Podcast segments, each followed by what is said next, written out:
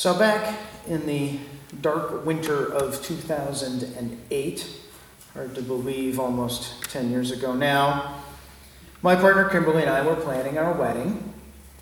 It was a tough winter, not as awfully inconsistent as this last one, but it was difficult for sure. I was living part time in Stoughton, Wisconsin with Kimberly and spending three to four nights a week in my studio apartment in Chicago near where I was finishing seminary.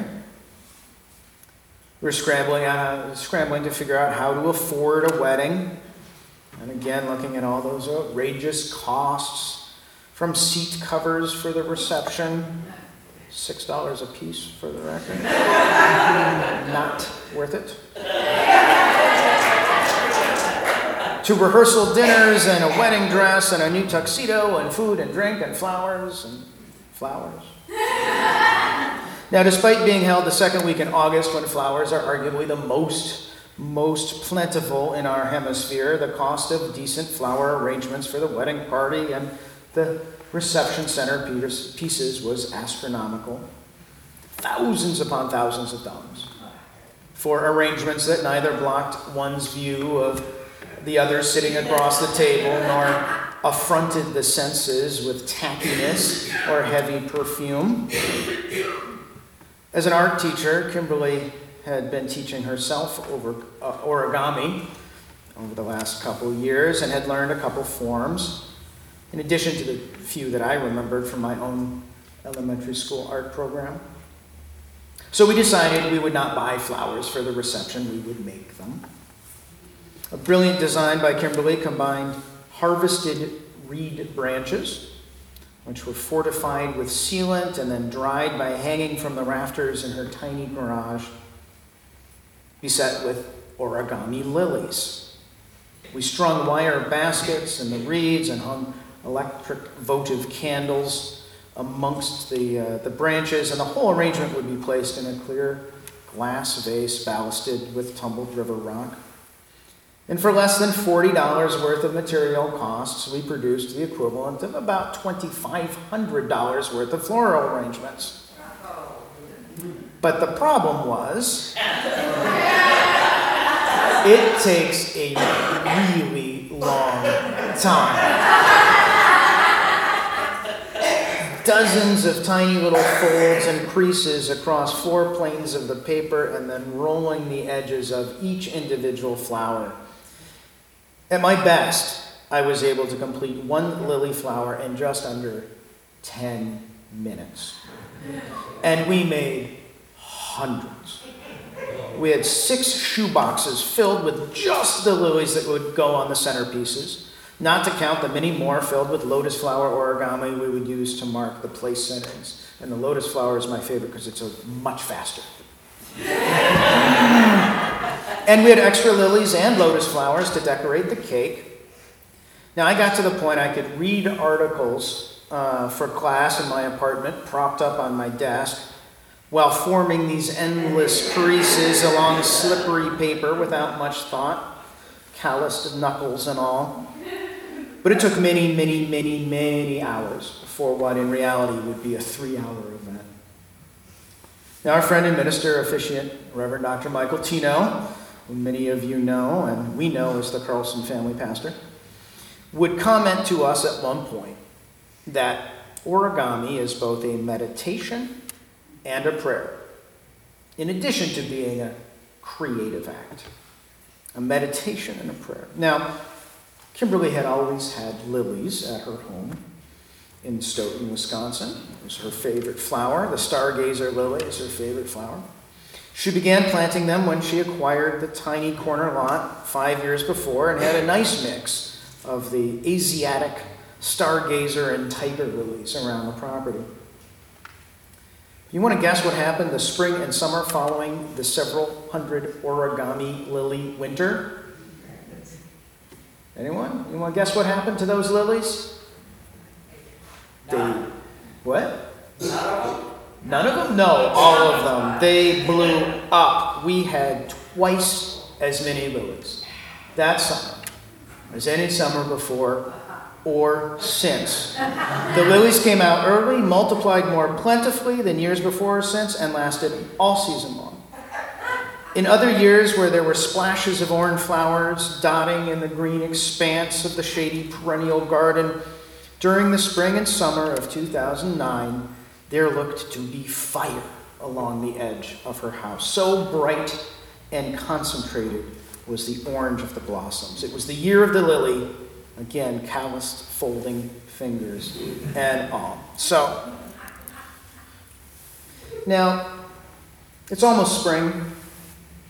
I know it doesn't really feel like spring or look like spring. Maybe it does a little more now than it did when I got up this morning, but we knew from the beginning that this was a service of hope rather than triumph.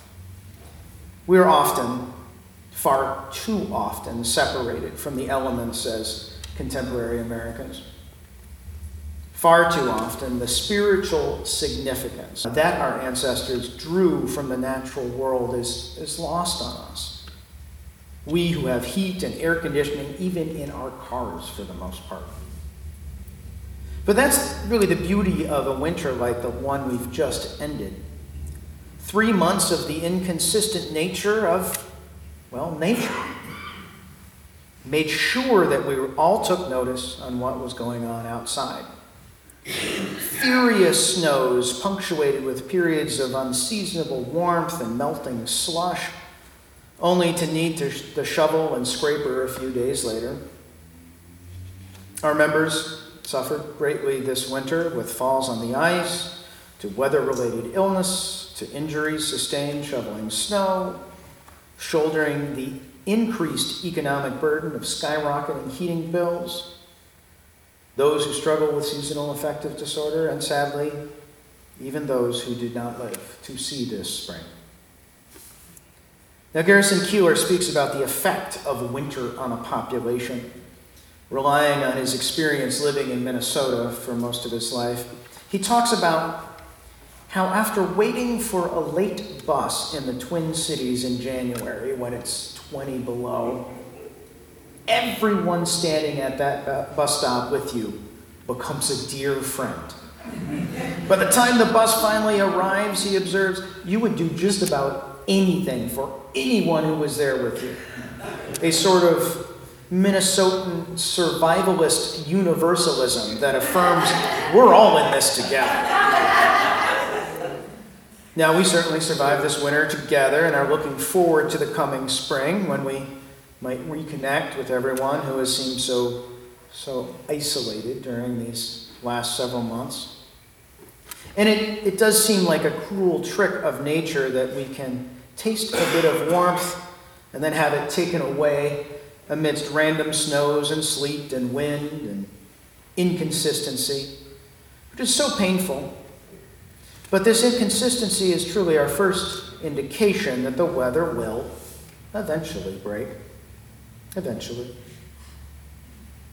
But spring is so much more than just temperature or weather. In fact, I'm pretty confident we can look forward to the much more brutal weather and dismal temps in the next three months regardless of what, the, what date the calendar reads.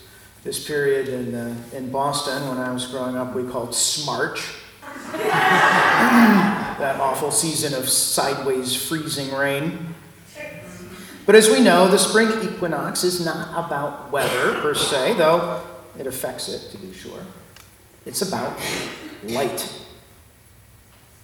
There's two moments a year when the angle of our Earth's rotational axis is perpendicular to the plane of our elliptic path around the sun, which in turn illuminates the two horizontal halves of the globe relatively equally, resulting in a balance of light and dark. Of course, the further one gets from the equator, the further north or south one travels, the more drastic the change of light is between solstices. But regardless of where one finds oneself on the equinox, night and day are in relative balance. This balance of light, combined with what seemed like an incredibly early daylight savings time shift this year, has certainly made it look a little more like spring, at least past 5 p.m. Uh, during most springs, we respond positively to the added light in our skies and warmth in our soil, but rarely have we had such a difficult winter to put behind us.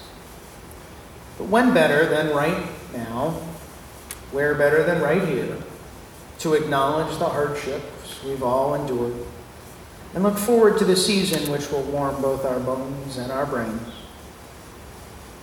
This time, like all transitions, is ripe with religious significance and spiritual metaphor.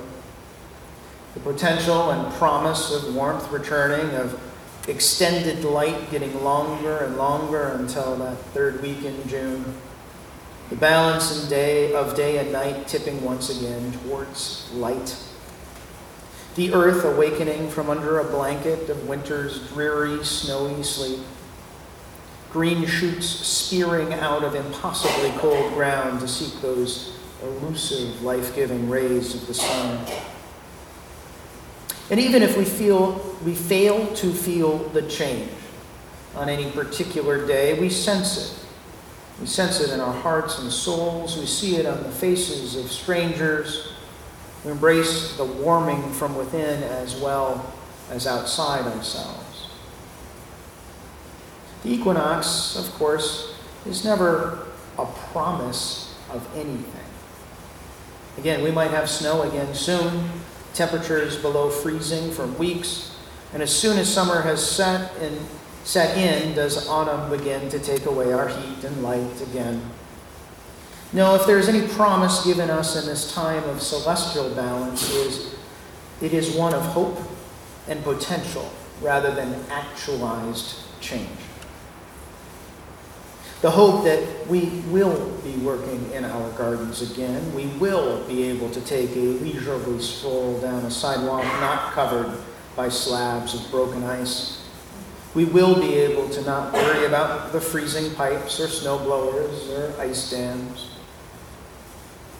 And the potential for those gardens to be greener, more lush than ever that those strolls will be filled with the sound of songbirds and the smells of flowers and ripe vegetation, that we will have the time and the opportunity to mend what the winter has wrought, heal what has been broken. As articulated best, perhaps, by contemporary UU minister and religious educator, Reverend Dr. David Bumbaugh, we believe that the universe outside of us and the universe within us is the same universe. We believe the universe outside of us and the universe within us is the same. We have in ourselves this spring, this potential for growing warmth, for blossoming of love for all. And like the natural world which surrounds and permeates us, we must recognize that we too have been cloistered inside for much too long, been standing huddled together yet in isolation at Keillor's proverbial bus stop, waiting for just such a moment to begin opening up again it is our opportunity to look to the seeds we've been sowing this winter, those flowers we've been folding in preparation for spring. To think about the plans we've made, the hopes we have, the things we wish to see fulfilled this season. To recognize that even though we have been cold, isolated, and at times alone, the potential of spring is calling us to realize those prayers of winter into the actual flowers of spring. So I ask on this equinox, you let the light into your hearts and souls rest in the confidence of warmth eventually to return. And focus not on the pain or discomfort of the winter's past, but rather on the flowers of our snowy labors yet to come. Happy spring, everybody. May it be so. Blessed be, and amen.